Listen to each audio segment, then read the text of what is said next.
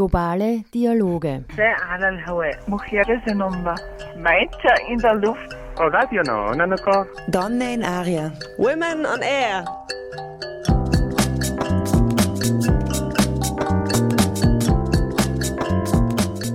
Immer abrufbar auf www.noso.at.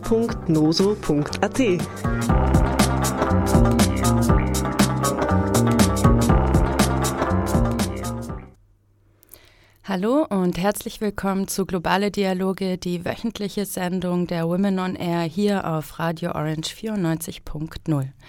Ich bin Andrea Zellinka, Women on Air und Redakteurin der Frauensolidarität. Die Frauensolidarität ist eine feministische Zeitschrift mit globaler Perspektive und vor kurzem ist die neue Ausgabe erschienen, die sich mit Revolution und Transformation beschäftigt. Und die möchte ich euch heute vorstellen. Um das zu tun, habe ich zwei Autorinnen der neuen Ausgabe eingeladen. Mit mir im festlich geschmückten Studio morgen für den 8. März sitzen Sarah Muhammadi, Sie hat uns äh, für uns über die aktuellen Proteste im Iran geschrieben. Sarah ist freie Journalistin und Studentin mit iranischen Wurzeln und schreibt vor allem über den Iran, Migration und soziale Gerechtigkeit. Hallo Sarah, schön, dass du da bist. Hallo, danke für die Einladung. Und außerdem haben wir Agnes Sieben eingeladen. Agnes studiert internationale Entwicklung in Wien schreibt nebenbei für die Online-Redaktion von Amerika 21 und ist ebenfalls Radiomacherin bei den Women on Air. Sie hat mehrere Monate in Chile gelebt und studiert und in der aktuellen Ausgabe über das Scheitern des Verfassungsentwurfs in Chile geschrieben. Willkommen, Agnes. Hallo, schön, dass ich hier sein darf. Und an den Reglern heute Abend meine Kollegin aus der Redaktion Claudia Dalbianco. Danke, dass du die Technik machst. In der aktuellen Ausgabe der Frauensolidarität haben wir uns, wie gesagt, mit Revolutionen und Transformationen beschäftigt. Aktuell nehmen wir global einen konservativen Backlash wahr, aber auch eine immer stärker werdende globale feministische Bewegung. Das heißt, revolutionäre Proteste und Widerstand, Machtwechsel und Transformation verfolgen immer häufiger zentral feministische Ziele. Unsere Autorinnen der neuen Ausgabe blicken zum Iran, nach Afghanistan, Kurdistan, nach Kolumbien, Chile, Nigeria, Georgien oder reflektieren, inwiefern eine feministische Außenpolitik die Bewegung auf der Straße unterstützen kann. Und es scheint ganz so, als ob das 21. Jahrhundert die Zeit der feministischen Revolution eingeläutet hat. In ihren ersten Reihen stehen vor allem schwarze, POC, indigene, migrantische und muslimische Flinter. Überall auf der Welt gibt es feministische Kämpfe. Aber der Schwerpunkt der Zeitschrift wurde vor allem auch durch die Geschehnisse in Iran inspiriert, in dem gerade vor den Augen der Welt Weltöffentlichkeit ein revolutionärer Prozess stattfindet. Am 13. September 2022 wurde die 22-jährige Kurdin Gina Masha Amini von der iranischen Sittenpolizei in Teheran verhaftet, weil sie ihr Kopftuch angeblich zu locker getragen hatte. Amini fiel ins Polizeigewahrsam ins Koma und musste ins Krankenhaus gebracht werden. Drei Tage später starb sie. Laut der Polizei habe Amini einen plötzlichen Herzinfarkt gehabt. Ihre Familie berichtet allerdings, dass es in Haft zu Polizeigewalt gekommen sei. Daraufhin haben sich ausgehend von kurdischen Städten im Iran Demonstrationen auf das ganze Land ausgebreitet. Sarah, meine erste Frage an dich. Ich nehme an, dass das nicht das erste Mal war, dass die Sittenpolizei so hart durchgegriffen hat. Ähm, warum hat die Bevölkerung dieses Mal so stark mit den Protesten reagiert? Also ich denke, man muss die Proteste, die gerade im Iran stattfinden, also man darf sie nicht losgelöst betrachten.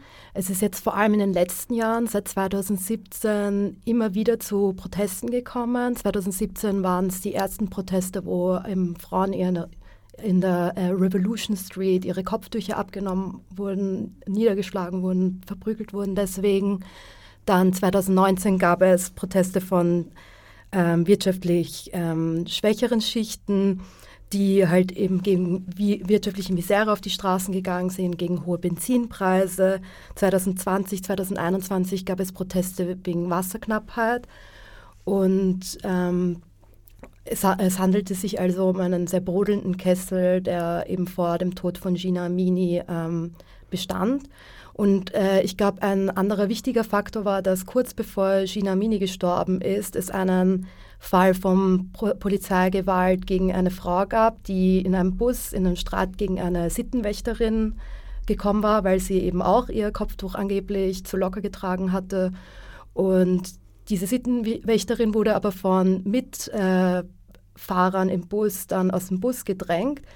Aber Tage später wurde eben diese Frau ähm, Sepide Rashno hieß sie, ähm, aufwendig gemacht von der Polizei, ähm, verhaftet, im Polizeigewahrsam verprügelt. Das hat man dann auch äh, gesehen, weil sie dann öffentlich ein Geständnis abgeben musste ähm, und sich eben falsch, also ein, ein, falsches Geständnis von ihr erzwungen wurde. Mhm. Und ich glaube, der Fall von Gina Mini war dann quasi ein Fall zu viel und es war halt auch ein Fall, von besonders brutaler Polizeigewalt in dem Sinne, dass sie eben ins Koma gefallen und gestorben ist.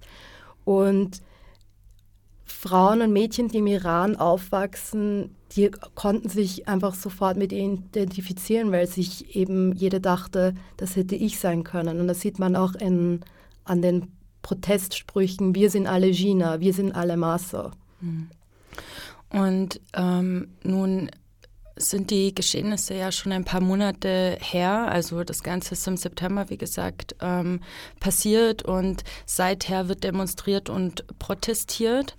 Aber man weiß ja auch, dass mit der Zeit ein bisschen die Kraft ausgehen kann in der Bevölkerung. Wie schaut die Situation momentan aus? Ähm, ja, genau. Also es ist eben so ein Auf und Ab, würde ich sagen. Also ich glaube, man kann auch nicht von Menschen verlangen, dass sie jeden Tag auf die Straße gehen. Aber ähm, es war jetzt vor allem im Winter auch andere Protestformen. Also es gibt ja quasi diese äh, klassischen Straßenproteste, die wir viel gesehen haben. Aber es gibt eben auch Protestformen wie Frauen haben in der Öffentlichkeit endgültig das Kopftuch abgelegt in vielen ähm, Teilen des Irans. Es gibt Protestformen wie ähm, Graffitis und Straßenmalereien und so weiter. Aber man muss jetzt auch sagen, jetzt die jüngsten Geschehnisse in den letzten Wochen waren, dass es zu Vergiftungen äh, von Schulmädchen gekommen ist. Also es sind mysteriöse im Anführungszeichen ähm, Vergiftungserscheinungen. Die Mädchen fallen in Unmacht, müssen hospitalisiert werden. Und viele KritikerInnen gehen davon aus, dass das Regime dahinter steigt, vor allem ähm, weil es sich beim Iran um einen ähm, Überwachungsstaat handelt, wo überall Kameras sind und so Verantwortliche eigentlich, wenn der politische Wille da wäre, sofort auswendig, auswendig gemacht werden könnten. Also es gibt ja auch Gesichtserkennungssoftwares mittlerweile, womit Protestierende verfolgt werden. Also mhm. könnte man diese Verantwortlichen sofort ähm, eigentlich ausfindig machen und deswegen gehen, gehen viele gerade davon aus, ähm, dass eben das Regime dahinter steckt. Und jetzt haben wir in den letzten Tagen gesehen, dass äh, wieder Straßenproteste vermehrt stattfinden. Mhm. Und du hast jetzt schon beschrieben, dass es verschiedene Formen der Proteste gibt. Ähm, und man sagt auch, dass ähm, die iranische Revolution dieses Mal ähm, und die Proteste und die Demonstrationen eine ganz neue Qualität haben als, als vorher. Ähm, kannst du ein bisschen mehr darüber erzählen? Was ist das Neue daran? Ja, die Proteste, also das Einzigartige an diesen Protesten ist, und das hat auch mit Gina Minis Herkunft zu tun, dass sie eben in den kurdischen Gebieten begonnen haben. Gina war selber Kurdin. Und ähm, dass es eben nicht um Protest, also es nicht um Proteste gibt, die jetzt in diesen Großstädten begonnen haben, sondern ähm, eben in einem sehr stark militarisierten Gebiet, in einem sehr stark unterdrückten Gebiet. Und eben der Spruch dieser Revolution, Frau, Leben, Freiheit, ähm, des Jinjian Azadi, ähm, eben ein feministischer Spruch ist. Also Jin, Frau und Jian haben denselben Ursprung, also Frau und Freiheit gehören da äh, zusammen. Und ähm, das bedeutet auch im Sinn, dass ähm, diese Proteste eben von Frauen begonnen werden, aber sich dann genderübergreifend verbreitet haben. Die Proteste in Kurdistan begonnen haben, aber sich dann auf das ganze Land äh, ausgebreitet haben. Und ein wichtiger Aspekt ist zudem, dass sie klassenübergreifend stattfinden. Also es ist jetzt nicht nur diese eine Schicht, die auf die Straßen geht, sondern es findet sehr klassenübergreifend statt. Mhm. Und ähm, eben das Xinjiang Azadi ist eine ist ja ein Spruch von der kurdischen Freiheitsbewegung, also in sich selber halt eine feministische, antipatriarchale Forderung und ähm, eben eine Forderung, die sich gegen jegliche Art von Unterdrückung auflehnt. Und ähm, das zeigt sich eben darin, dass sich alle in diesen Spruch, mit diesem Spruch identifizieren können. Und eben deswegen dann auch ähm, Männer und andere Ethnien sich solidarisch mit anderen Ethnien zeigen. Mhm. Äh, wir werden da auf jeden Fall noch mal weiter drüber reden. Schauen wir jetzt mal kurz oder auch etwas länger nach Chile. Dort sieht die Situation etwas anders aus, weil anders als im Iran gibt es in Chile eine liberal-demokratische Verfassung. Dennoch kam es 2019 zu großen Protesten, die sogar als Revolte bezeichnet werden. Agnes, was waren die Gründe für die Revolte? Wer hat da überhaupt protestiert und wofür? Ähm ja, genau wie du eben meintest, sind natürlich der Ausmaß der Gründe sehr anders als im Iran, aber trotzdem glaube ich, dass es damals im Oktober 2019, als die Proteste begannen, so ein letzter Tropfen war, der so eine Wut zum Überlaufen gebracht hat. So kam es in dem Monat zur Erhöhung der Fahrpreise des öffentlichen Nahverkehrs in der Hauptstadt, woraufhin vor allem Schülerinnen zuerst begonnen haben, kollektiv das Bezahlen der Fahrpreise zu verweigern. Und dadurch ist aber eine viel größere Wut ausgebrochen, eine Wut allgemein auf eine neoliberal organisierte Gesellschaft, die ähm, wiederum dazu führt, dass die Bildung privat ist und sehr teuer, dass auch man verpflichtet ist, eine private Rentenvorsorge zu haben und auch die, das Reichtum im Land sehr unterschiedlich verteilt ist. Ähm, und dadurch, dass die Forderungen dann auch viel breiter wurden, sehr schnell, sind auch sehr schnell auch quer durch die Gesellschaft eigentlich Menschen auf die Straße gegangen, also jung und alt zusammen und nicht nur Schülerinnen und Studierende, wie es oft in Chile auch die Jahre davor schon dazu kam. Und ganz besonders ist, glaube ich, auch, dass sie sich nicht nur auf die Hauptstadt Santiago konzentriert haben, sondern es wirklich zu landesweiten Protesten kam und auch viele Gruppen und Kollektive, feministische Gruppen oder auch indigene Gruppen sich den Protesten angeschlossen haben. Mm. Und ich glaube, eine breite gesellschaftliche Solidarität verstärkte sich dann auch zudem noch dadurch, dass besonders in den ersten Wochen die Proteste unter sehr starken polizeilichen Repressionen leideten und auch von den Regierenden sehr diffamiert wurden. Und ähm, dadurch sind die Forderungen dann sehr schnell auch führten forderten eine Absetzung des damaligen sehr konservativen Präsidenten Sebastian Piñera und auch so eine Anerkennung der Opfer der Gewalt der Proteste und dann natürlich auch noch zu einer wirklich tiefgreifenden strukturellen Veränderung der Gesellschaftsordnung, woraus dann halt diese Forderung nach einer neuen Verfassung formuliert worden ist. Mhm. Etwas, was Sarah vorhin schon erwähnt hat, ist, dass solche Proteste oft nicht im Vakuum entstehen. Das kommt irgendwo her und entwickelt sich. Und du hast jetzt auch schon die neoliberale Verfassung ähm, erwähnt, die, äh, wogegen äh, protestiert worden ist. Welche Rolle spielt das Erbe der Militärdiktatur von Augusto Pinochet, die von 1973 bis 1990 bestand?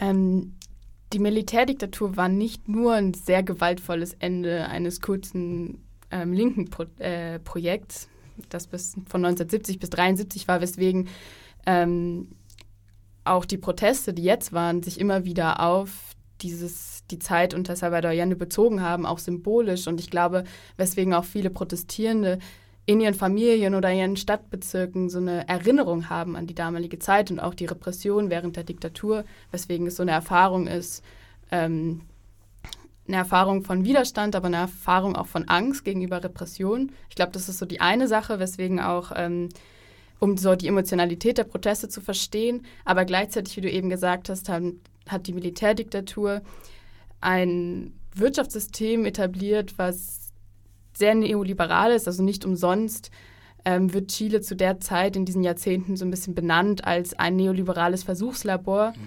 Und dieses Wirtschaftssystem wurde dann 1980 in der Verfassung fest festgehalten und diese Verfassung ist die Verfassung, die immer noch aktuell ist. Mhm. Und ähm, daraus sind, hat sich halt auch dann diese Hauptforderung herauskristallisiert, der Proteste, diese Verfassung zu ersetzen mit einer neuen Verfassung, weil klar wurde, dass Veränderungen in Chile mit dieser Verfassung nicht möglich sind. Mhm. Und 2020, also nach der Revolte, gab es quasi dieses Zugeständnis und ein Referendum, wo die BürgerInnen Chile für eine Verfassungsänderung äh, gestimmt haben. Ähm, wie, wie ist das abgelaufen? Wer Wer hat dann quasi diese neue Verfassung vorgelegt? Genau nach dieser Abstimmung, ähm, wo knapp 80 Prozent der Bevölkerung für eine neue Verfassung waren, wurde auch mit abgestimmt, dass es zu einem Verfassungskonvent kommen soll, wo ähm, Delegierte gewählt werden von der Bevölkerung, auch parteiunabhängige Delegierte. Und ähm, Dadurch ähm, gab es zum Beispiel auch relativ viele Feministinnen oder Umweltaktivistinnen, die reingewählt worden sind, die halt nicht Partei, in der Partei organisiert waren. Und diese kamen dann im Verfassungskonvent zusammen und haben dann den neuen Verfassungsentwurf ähm, zusammen erarbeitet, der dann wiederum im Herbst letzten Jahres, im September 2022, auch zur Abstimmung ähm, gebracht worden ist, wo jedoch die, ähm, dieser Verfassungsentwurf von der Mehrheit der Bevölkerung wiederum abgelehnt worden ist. Mhm. Okay, ähm, auf das Scheitern der Verfassung kommen wir gleich nochmal zu sprechen. Ich würde sagen, wir machen jetzt erstmal eine kleine musikalische Pause. Sarah, du hast ein Lied mitgebracht. Ähm, wie heißt das Lied? Von wem ist es und um was geht's? Also das Lied heißt Surude Azadi, also die Freiheitshymne quasi, übersetzt auf Farsi. Ähm, und das Lied wurde, also es handelt sich eigentlich um ein Video, das ähm, aufgenommen wurde und das Lied wurde von ähm, KunststudentInnen in Teheran äh, gesungen. Und die Melodie davon ähm, ist dem ähm, Revolutionslied El Pueblo Unido, also aus der chilenischen Freiheitsbewegung, ähm, entliehen. Mhm. Cool, hören wir rein.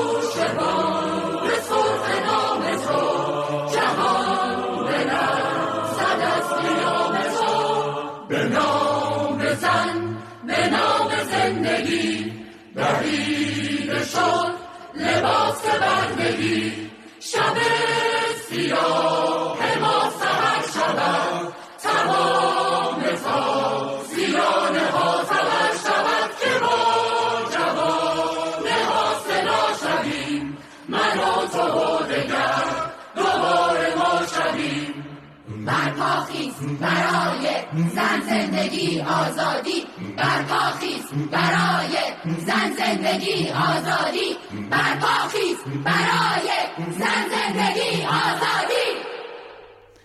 Hallo und herzlich willkommen zurück zu Globale Dialoge. Ich bin Andrea Zenninka und ich sitze mit Sarah Muhammadi und Agnes Sieben im Studio und stelle gemeinsam mit Ihnen die aktuelle Ausgabe der Frauensolidarität vor, die sich mit Revolution und Transformation beschäftigt. Sarah, wir haben gerade schon darüber geredet, wie es aktuell um die Proteste im Iran steht und wie sich die gesamte Bevölkerung über Geschlecht, Klasse und Ethnie hinweg ähm, organisiert und gemeinsam demonstriert und protestiert. Was ist eigentlich das Ziel der Proteste? Was will die iranische Bevölkerung erreichen? Also das Ziel ganz klar, also was man von den Sprüchen, die auf den Straßen gerufen werden, raushört, ist ein Regime Change, also eine Revolution und die Menschen haben sozusagen mit dem Regime gebrochen. Sie können sich keine Reformen mehr vorstellen. Ähm, und äh, es ist eben so, dass jede Person halt ihre eigenen Gründe dafür hat. Also natürlich bei Frauen geht es um, ganz klar um Fra Frauenrechte und die Gender-Apartheid, die im Land herrscht. Ähm, andererseits gibt es Proteste von PensionistInnen, die ihre Pensionen nicht ausbezahlt bekommen. Die Währung äh, ist im Sturzflug. Ähm, die Mittelschicht im Iran ver verarmt. Und es gab jetzt dann auch noch Proteste wegen ähm, dem Zugang zu Gas. Also Iran ist ja das Land mit den zwei meisten Gasvorkommen in der ganzen Welt, aber kann seine eigene Bevölkerung nicht mit Gas versorgen und die Menschen frieren deswegen. Also ich glaube, jeder oder jeder hat äh, seine eigenen Gründe, warum es nicht mehr mit diesem Regime aushaltbar ist. Mhm. Und du hattest es vorhin schon ein bisschen erwähnt. Ähm, es gab, es ist nicht das erste Mal, dass die Menschen auf die Straße gehen. Ähm, speziell seit 2009 und der Grünbewegung kam es immer wieder zu Aufständen und Protesten. Ähm, was glaubst du, woran lag es, dass die damaligen Bemühungen nicht erfolgreich waren? Also damals ging es ja um den Wahlbetrug äh, seitens des ähm, amtierenden Präsidenten Ahmadinejad ähm, gegen seinen Kontrahenten, dem Reformer Mousavi. Und das politische System in Iran war bis dahin so, dass es halt eben dieses Wechselspiel zwischen wirklichen Hardlinern und ähm, dann den Politikern, die bis sie Reformen wollen und ein bisschen eine Lockerung und eine Öffnung gegenüber dem Westen haben wollen.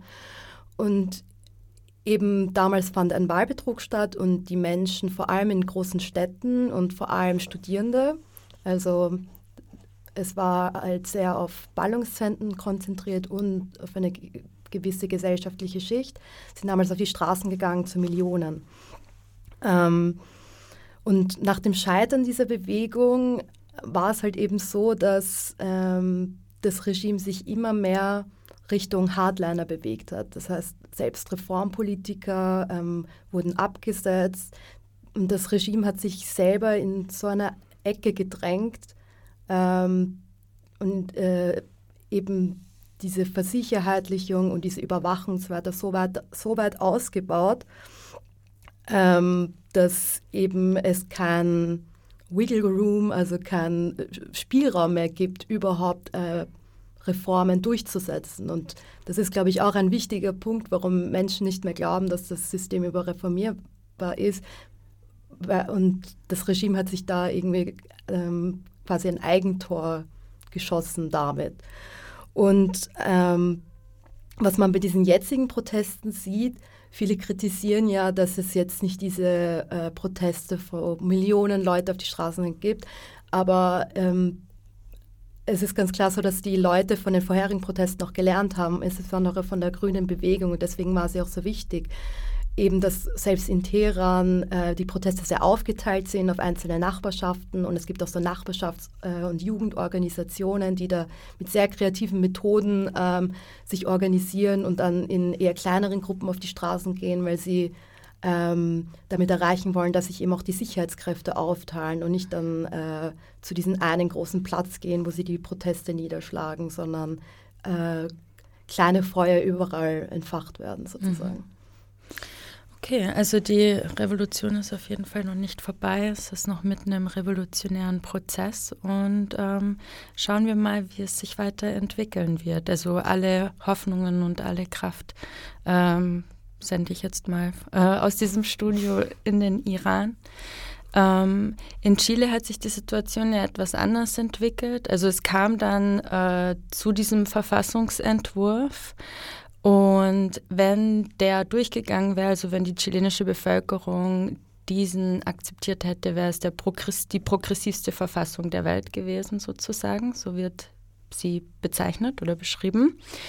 Ähm, kannst du, Agnes, erklären, warum die chilenische Bevölkerung die Verfassung im Herbst letzten Jahres abgelehnt hat? Ja, ich glaube, die Gründe sind schon noch sehr vielfältig und alle suchen natürlich nach vielen Gründen, um sich das auch zu erklären. Ich glaube tatsächlich, dass die Überraschung über das Ergebnis international fast größer war als in Chile selbst, weil sich dort ähm, die Unzufriedenheit über den Prozess des Entwurfs der Verfassung schon vorher abgezeichnet hat. Ähm, und auch jetzt im Nachhinein bei der Wahlanalyse wird deutlich, dass nicht nur das klassisch rechte Lager dagegen gestimmt hat, sondern auch eher ähm, linkere Kreise, auch viele Frauen, Indigene und Umweltaktivistinnen.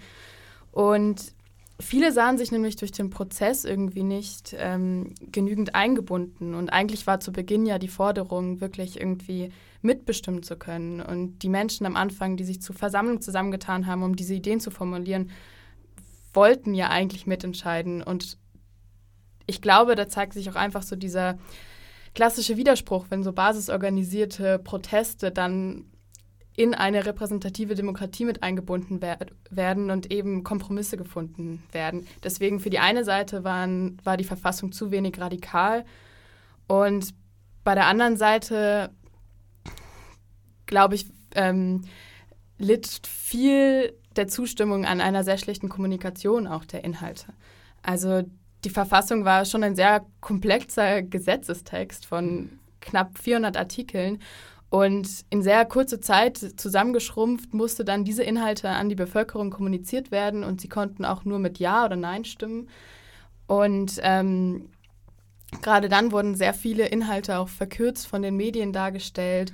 Auch sehr populistisch dargestellt und Ängste wurden geschürt gegenüber wirtschaftlicher Unsicherheit, die dazu kommt, so einem scheinbaren Kommunismus, der dazu eingeführt wird, davon eingeführt wird.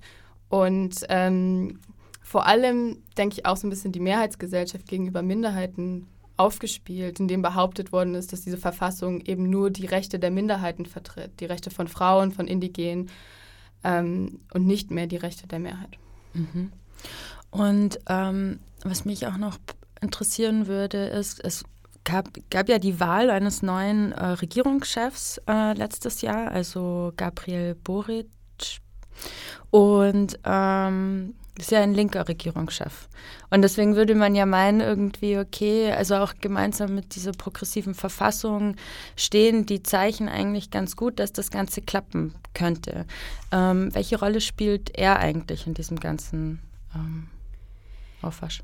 Ja, Gabriel Boric war am Anfang auf jeden Fall ein Hoffnungsfunke und gerade auch sein ganzes Kabinett, was sehr jung war und mehrheitlich besetzt war von Frauen und viele Personen seines Kabinetts, wie er auch, waren, sind politisch geworden, sind in die Politik gekommen über Protestbewegungen, über Studierendenbewegungen. Zum Beispiel auch die Regierungssprecherin Camila Vallejo, die auch sehr bekannt ist für ihren Auftritt.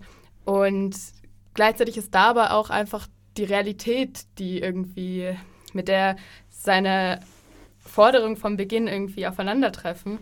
Denn Boric regiert mit einer rechten Mehrheit im Kongress und hat dann im letzten Jahr, also jetzt im ersten Jahr seiner Amtszeit, einfach sehr viele Kompromisse eingehen müssen.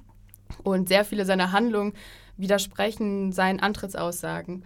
Zum Beispiel hat er jetzt die Militarisierung in den indigenen Gebieten im Süden weitergeführt. Er hat das Freihandelsabkommen über den mit den pazifischen Ländern unterzeichnet, obwohl er sich ganz deutlich dagegen ausgesprochen hat am, zu Beginn seiner Amtszeit.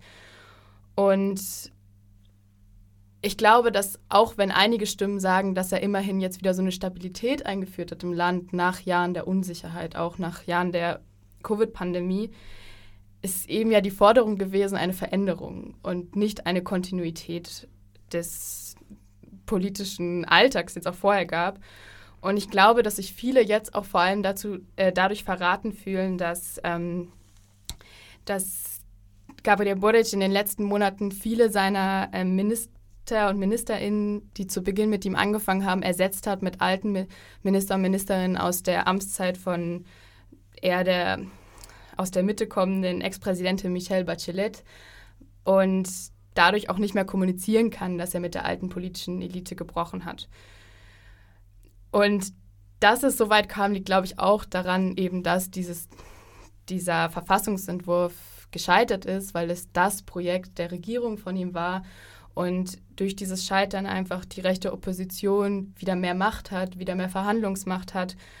Und auch dieser neu eingeleitete Verfassungsprozess, der jetzt im Kongress abgestimmt worden ist, einfach gar nicht mehr die Erwartungen der Leute vertritt, die auf, der Stra auf die Straße gegangen sind damals, weil sie noch weniger einbezogen werden und weil es jetzt viel mehr von Kongressvertreterinnen und Expertinnen formuliert wird, der neue Entwurf. Und ja, ich glaube deswegen einfach die Regierung, ja, die Menschen, die damals auf die Straße gegangen sind, auch zu großen Teilen enttäuscht. Mhm. Da würde ich nur kurz gerne nachfragen. Hat er dann, hat er irgendwie einen Stress gehabt so? Also hat, hat er sich irgendwie gedacht, okay, ich bin unter Zeitdruck, bis zu dem Datum muss die Verfassung durch sein und deswegen gebe ich der Bevölkerung nur zwei Wochen, um sich damit auseinanderzusetzen? Weißt du, ob das nicht hätte auch einfach anders laufen können? Dass sozusagen zwischen dem Entwurf und der Abstimmung mehr Zeit Genau. gegeben ist. Das kann ich dir tatsächlich gar nicht Okay, kein beantworten, wer sozusagen diese Daten festgelegt hat. Ich Okay. glaube, vielleicht war zu Beginn auch einfach so ein Optimismus da, dass es Mhm. klappen wird. Hm, Dass die Bevölkerung schon äh, Vertrauen genug haben wird in die Arbeit der Expertinnen und der Regierenden. Ja, wie gesagt, ich meine, der erste Verfassungsentwurf wurde ja von den gewählten Delegierten gemacht und der Mhm. zweite Verfassungsentwurf ist ja noch gar nicht fertig, genau. Hm, Der Okay, ja, da kommen wir dann später nochmal drauf äh, zu sprechen. Ähm, machen wir nochmal eine kleine Musikpause. Ähm, Agnes, du hast auch einen Track mitgebracht. Was hast du uns mitgebracht? Ähm, ich habe das Lied De Milagro von Wundern von der chilenischen Rapperin Sutra mitgebracht. Und sie hat in einem Interview davon gesprochen, dass Frauen ihren Weg gefunden haben des Ausdrucks. Und ich finde, ihre Musik ist irgendwie ein Weg und ich finde es sehr empowernd. Cool, vielen Dank. Dann hören wir rein.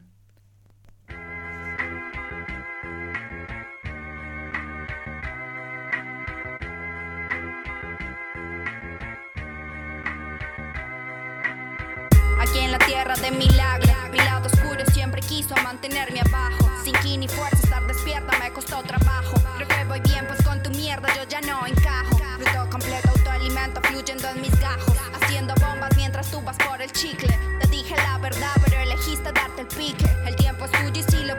Eso ya lo explique. Ya te lo dije. El vivo viviendo del bobo. Otra caída, misma piedra vuelve a reventar los mismos codos. Avanzo porque quiero, me faltan caídas y por eso vuelo. Si diez me rodean, uno dos son buenos. Sé malos tratos, luché contra el diablo. Yo siempre fui bruja sin trucos baratos. Lo malo lo mato, se acabó tu rato. Hice lo que pude, logré despertarme de este sueño ingrato. Escribiendo rap, mi centro alcanzo. Es que así somos todos fuertes. Tócame tú a mí que yo te mostraré los dientes. Caminar en luz atraer a insecto frecuente. No bajo la guardia, mírame a los ojos porque en este mundo nada es lo que parece.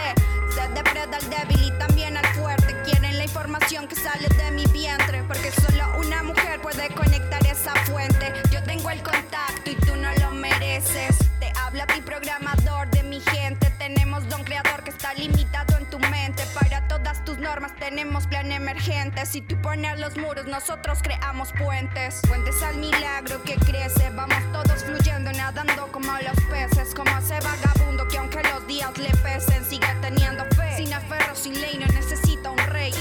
Identifica bien lo que parece, pero nunca es. Vivir sin permiso es un milagro en esta tierra. Nadie recibe aviso para crear una escalera. Para salir del hoyo que la melancolía crea. Aquí en la tierra de milagro. Mi lado oscuro siempre quiso mantenerme abajo. Sin ki ni fuerza, estar despierta me costó trabajo. Creo que voy bien, pues con tu mierda yo ya no encajo. Invisible, anulado, circunstancias creadas para mantenerte apagado. Se magnifica el débil, lo estúpido es bien calificado. La mente fría tampoco me sirvió para verlo claro. Solo el que ha caído sabe cómo levantarse. Tener que perderse para luego reencontrarse. Darse sin que luego por el ego alejarse. Vivir el infierno y de milagro no dañarse. Aquí en la tierra de milagro. De milagro. Aquí en la tierra de milagro milagro.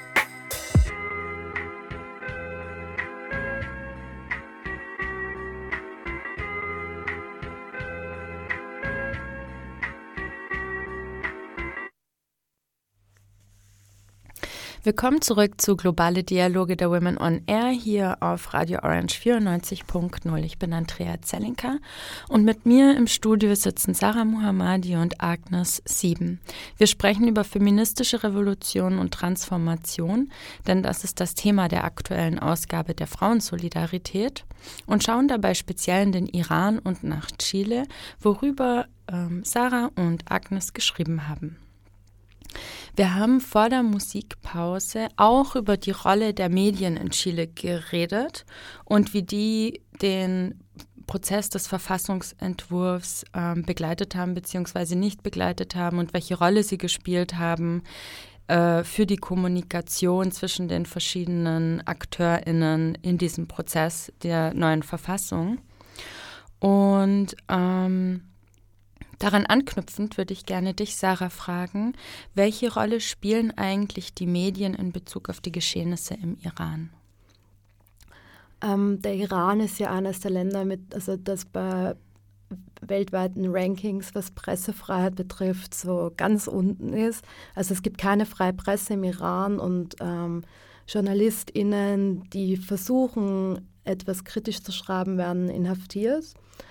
Äh, so auch die beiden Journalistinnen, die den Tod von Gina Amini, also über den Tod von Gina Amini berichtet haben, die sind nach wie vor im Gefängnis.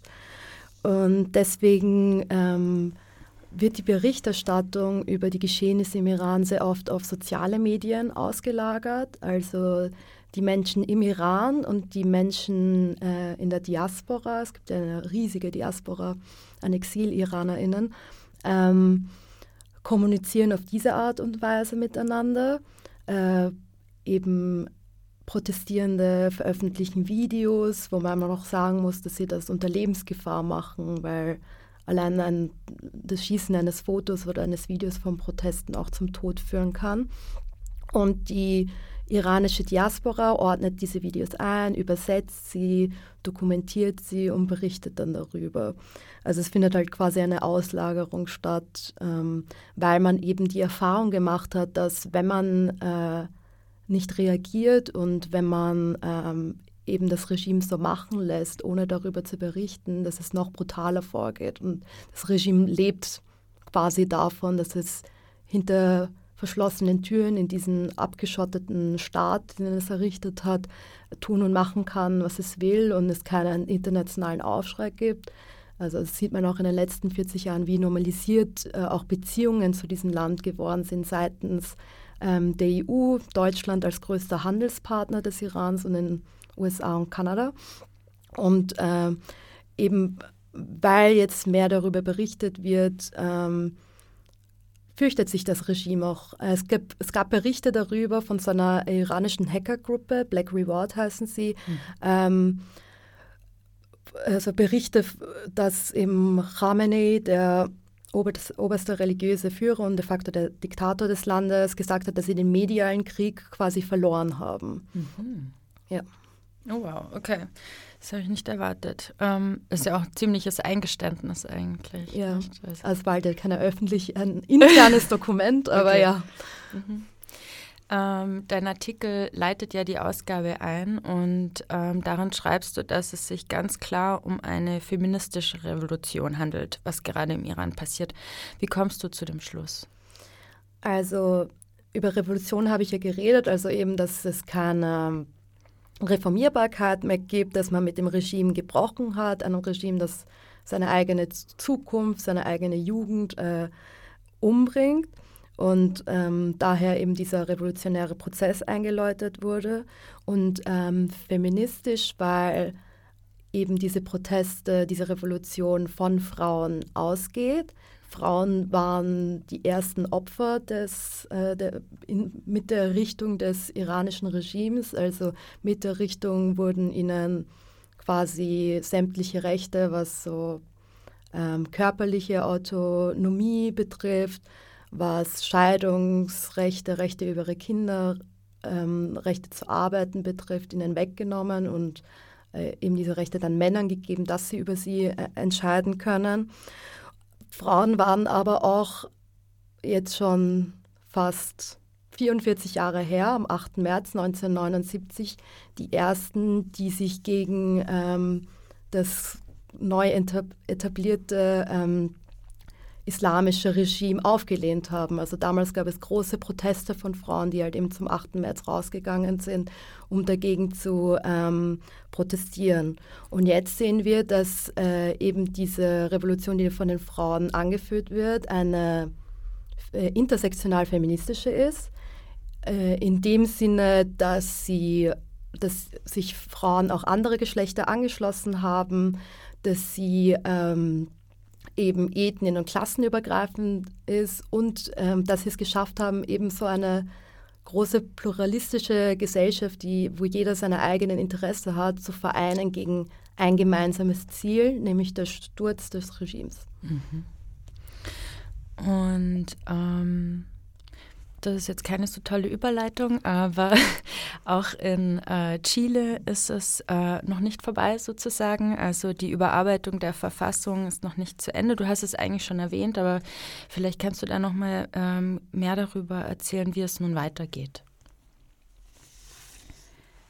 Ähm, genau, also dieser, es wird jetzt einen neuen Verfassungsentwurf geben oder der erarbeitet wird von diesem neuen ähm, Verfassungskonvent, der aber gestellt wird erstmal von Expertinnen und Kongressvertreterinnen. Und dann wird er wieder zur Abstimmung gestellt.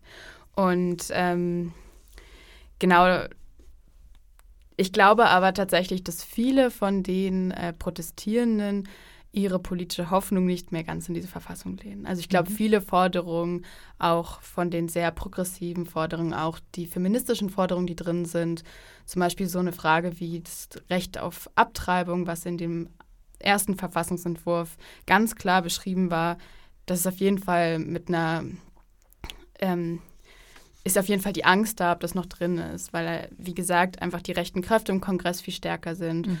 und das auch oft so als Bedingung gestellt wird, dass solche Dinge auf jeden Fall vielleicht nicht mehr drinstehen. Mhm. Aber das wird sich jetzt zeigen. Äh, eine Sache, die ich dich vorher fragen wollte, aber ich finde, jetzt könnte man sie auch fragen.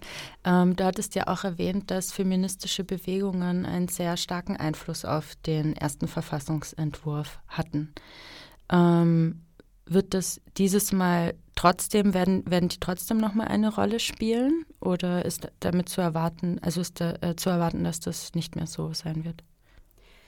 Ähm, ich denke auf jeden Fall. Also auch ähm, mit den Menschen, die ich gesprochen habe, auch wenn sie eine Angst habe vor so einem Angst haben vor einem sich stärkenden Antifeminismus auch in Chile, ist einfach die feministische Mobilisierung sehr stark und war auch schon vor den Protesten im Oktober 2019 sehr gut organisiert und sehr stark. Und ich glaube, gerade feministische Kollektive ähm, sind eine der bestorganisierten Kräfte in Chile, die auch sehr schnell immer auf ähm, politische ähm, Situationen in Chile reagieren und ähm, die sehr schnell versammeln und versuchen, Antworten darauf zu finden. Und dass die feministischen Forderungen in Chile in den letzten Jahren einfach sehr stark auch die die institutionelle Politik und insgesamt die politischen Entscheidungen sehr mitprägen. Und ähm, deswegen glaube ich schon, dass das auch mitgedacht wird. Und ich glaube, gerade jetzt, wenn wir heute im Studio sitzen mit morgen, dem 8. März, das war auch schon im Herbst 2000, äh, nein, im März 2019 war das ein, wurde super stark mobilisiert. Es waren mehr als 300.000 Personen in Santiago auf der Straße. Und auch morgen wird wieder mobilisiert. Und ich denke schon, dass das eine starke Kraft bleibt. Mhm. Okay, dann äh, schauen wir mal, wie es weitergeht. Ähm, eine letzte Sache, die ich super interessant fand in deinem äh, Text, den du für die neue Ausgabe der Frauensolidarität geschrieben hast, war, dass du mit der feministischen Radiomacherin und Umweltaktivistin Melanie Collins Ursua gesprochen hast. Du hast ja auch eine Radiosendung äh, gemacht mit ihr, die man äh, nachhören kann. Das sage ich euch aber später. Und ähm, Sie, also die Umweltaktivistin Melanie Collins Ursua, ist sehr stark in soziale Bewegungen eingebunden und ich fände es interessant, wie du beschrieben hast, wie sie als Person auf das Scheitern des Entwurfs reagiert. Kannst du da ein bisschen was drüber sagen?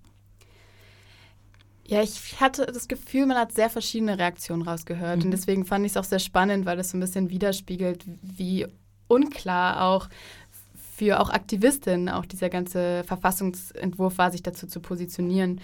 Also es war irgendwie zwischen Enttäuschung, Ermüdung, Angst, aber auch irgendwie so dem Sehen von neuen Chancen. Mhm. Ähm, weil auch wenn sie eben viele Sachen vom Prozess auch kritisiert hat, weil es für sie halt eben auch zu wenig partizipativ oder zu wenig radikal war, hatte sie doch besonders zum Beispiel die feministischen Errungenschaften, die in dem Verfassungsentwurf festgeschrieben worden waren, hat sie sehr viele Hoffnung da reingelegt mhm. und hat irgendwie doch so gehofft, dass sich wenigstens einige Dinge verändern und die anderen danach noch kommen können. Und deswegen war diese Ablehnung auf jeden Fall mit viel Enttäuschung verbunden und auch irgendwie so eine Erschöpfung, weil einfach sehr viele Aktivistinnen in Chile sehr viel Energie und sehr viel Anstrengung reingelegt haben, dass sie überhaupt zu dem Punkt kamen, dass es überhaupt diese Verfassung so gab, wie sie gab, diesen Verfassungsentwurf. Und auch dann diese ganze Arbeit, die in die Kampagne gesteckt worden ist für die Abstimmung. Ich glaube einfach, dass ähm, das auch einfach sehr frustrierend war und dann gleichzeitig eben hat sie auch diese Angst formuliert gegenüber eines Rechtsrucks, gegenüber eines neuen politischen Ambientes in Chile mhm. und dass auch viele Errungenschaften, vor allem auch feministische Errungenschaften, doch wieder irgendwie so ein bisschen zurückgestuft werden. Genau, aber letztendlich hat sie schon noch eine Chance darin gesehen, mhm. auch vielleicht wieder die politische Arbeit, die sie in ihrem Radiokollektiv oder in ihrer Umweltorganisation ähm, macht, wieder neu auszurichten, so ein bisschen mehr wieder direkt auf die Personen auszurichten, mehr an der Basis zu arbeiten, mehr wieder so Vertrauen zwischen den Menschen aufzubauen, der auch durch die Covid-Pandemie verloren gegangen ist, vielleicht ein bisschen. Und vor allem, was ihr sehr wichtig war, war auf jeden Fall Bildungsarbeit zu leisten und irgendwie so ein Bewusstsein von Solidarität in der Gesellschaft weiter zu vertiefen, was sich ja eigentlich schon gezeigt hat, auch während der Proteste mhm. 2019. Aber eine Solidarität, die halt auch leidet unter einer neoliberalen Gesellschaftsordnung, die uns mhm. das irgendwie verlernt. Mhm. Ja, ich glaube, letztendlich ist das äh, eine Gemeinsamkeit, egal ob es sich um eine Revolution oder um eine Transformation handelt.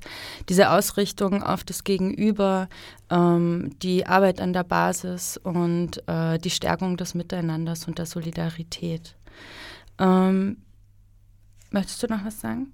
Nein. Okay, hat kurz so ausgeschaut, dass Agnes hat sich so vor vorgebeugt.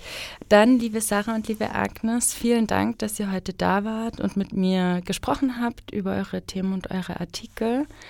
Und wenn ihr mehr über den Verfassungsprozess in Chile erfahren wollt, dann hört doch in die Radiosendung Feministische Perspektiven auf den Verfassungsprozess in Chile vom 26. Oktober 2022 rein, in der Agnes 7 mit Melanie Collins Usua gesprochen hat. Die könnt ihr auf www.noso.at nachhören. Oder falls ihr mehr über die Revolution in Rojava und die kurdische Freiheitsbewegung erfahren wollt, die ähm, ich habe mit der politischen Soziologin Rosa Burtsch äh, gesprochen und ein Interview gemacht, das auch in der aktuellen Ausgabe ist. Und äh, da ist auch eine Radiosendung entstanden vom 14. Februar 2023 und die ist ebenfalls auf www.noso.at nachzuhören. Und äh, das sind natürlich nicht die einzigen Themen in der aktuellen Ausgabe. Also neben dem Themenschwerpunkt zur Revolution und Transformation findet sich noch eine Kolumne. Wir haben ja so ein neue, neues Format auf ein Wort und darin reflektiert die indische Researcherin Prinda Lakshmikar die Abkürzung Flinter.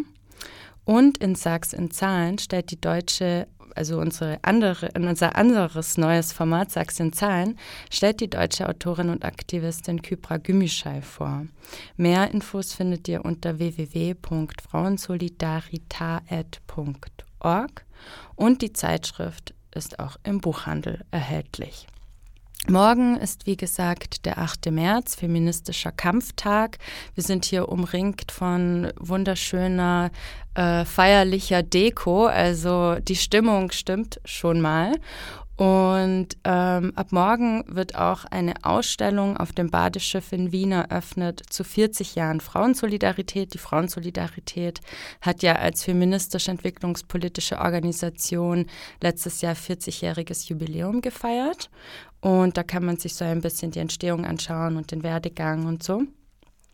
Und außerdem ist morgen ja, äh, wie gesagt, feministischer Kampftag und auch hier auf Radio Orange 94.0 wird es einen feministischen Programmschwerpunkt geben. Den ganzen Tag könnt ihr euch feministisches Radio anhören.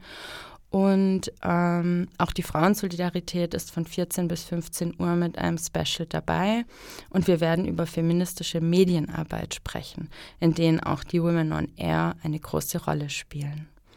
Ich wünsche euch einen wunderschönen feministischen Kampftag morgen. Und ähm, zum Abschluss hören wir jetzt noch in den Track Revolution oder Revolution von Aira rein. Und sonst bleibt mir nichts anderes zu sagen, als euch, äh, als euch einen schönen Abend zu wünschen. Bis nächste Woche Dienstag um 19 Uhr bei Globale Dialoge der Women on Air. Tschüss. Tschüss. Tschüss.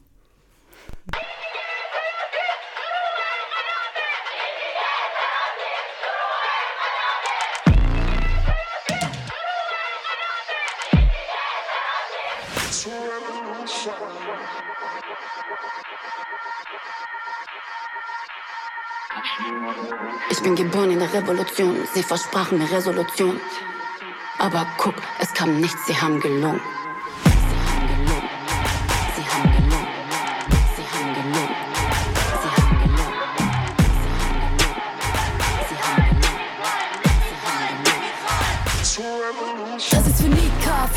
Für Mahsa, für Palästina, für Afghanistan, für meine syrischen Brüder und Schwestern, für Jemen, Irak und Kurdistan. Alles Sudanis Schwestern, die Blut weinen, bevor sie Sex haben. Das ist für Tabriz, für Teheran, für Mashhad, für Shiraz, für Bandar Abbas und Kerman, für alle Kinder von Iran, für alle Träume, die sie uns nehmen, für die Kälte, die sie uns geben, für die Unschuld, die sie uns stehlen, für die Heimat, die wir nie sehen, für Frau, Freiheit in Azadi leben.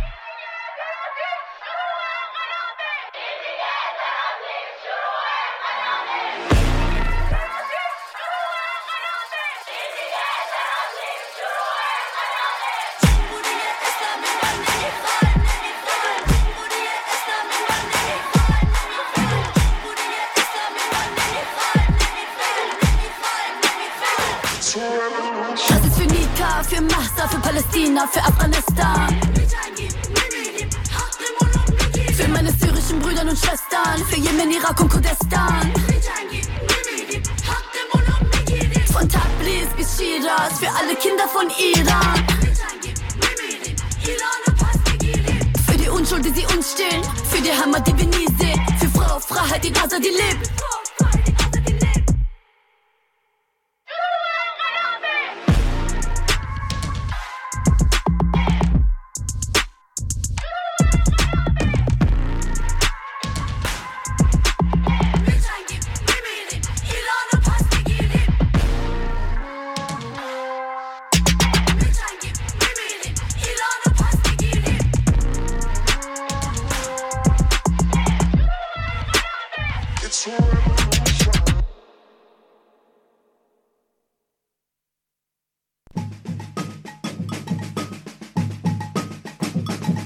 Globale Dialoge. in der Luft. Donne in Aria. Women on Air.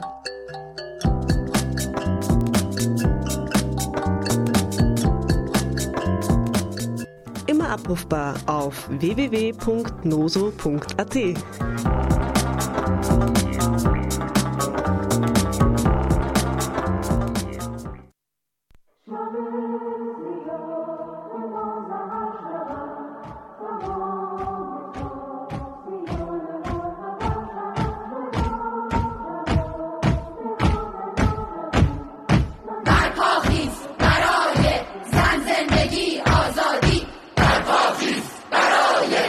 زن زندگی آزادی پاخیز برای زن زندگی آزادی به نام زن به نام زندگی رها شویم. ز بندگی شب سیاه.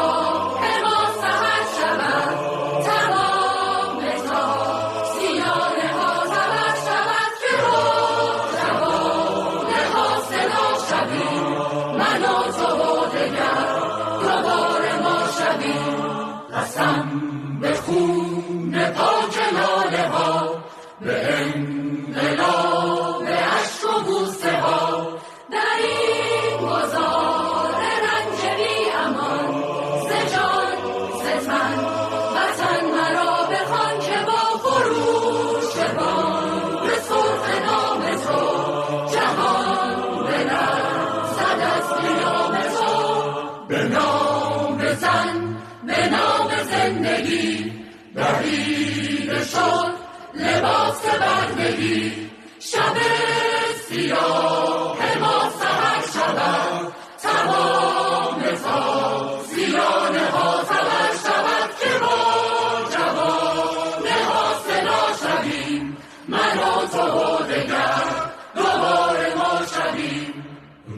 برپاخیز برای زن زندگی آزادی.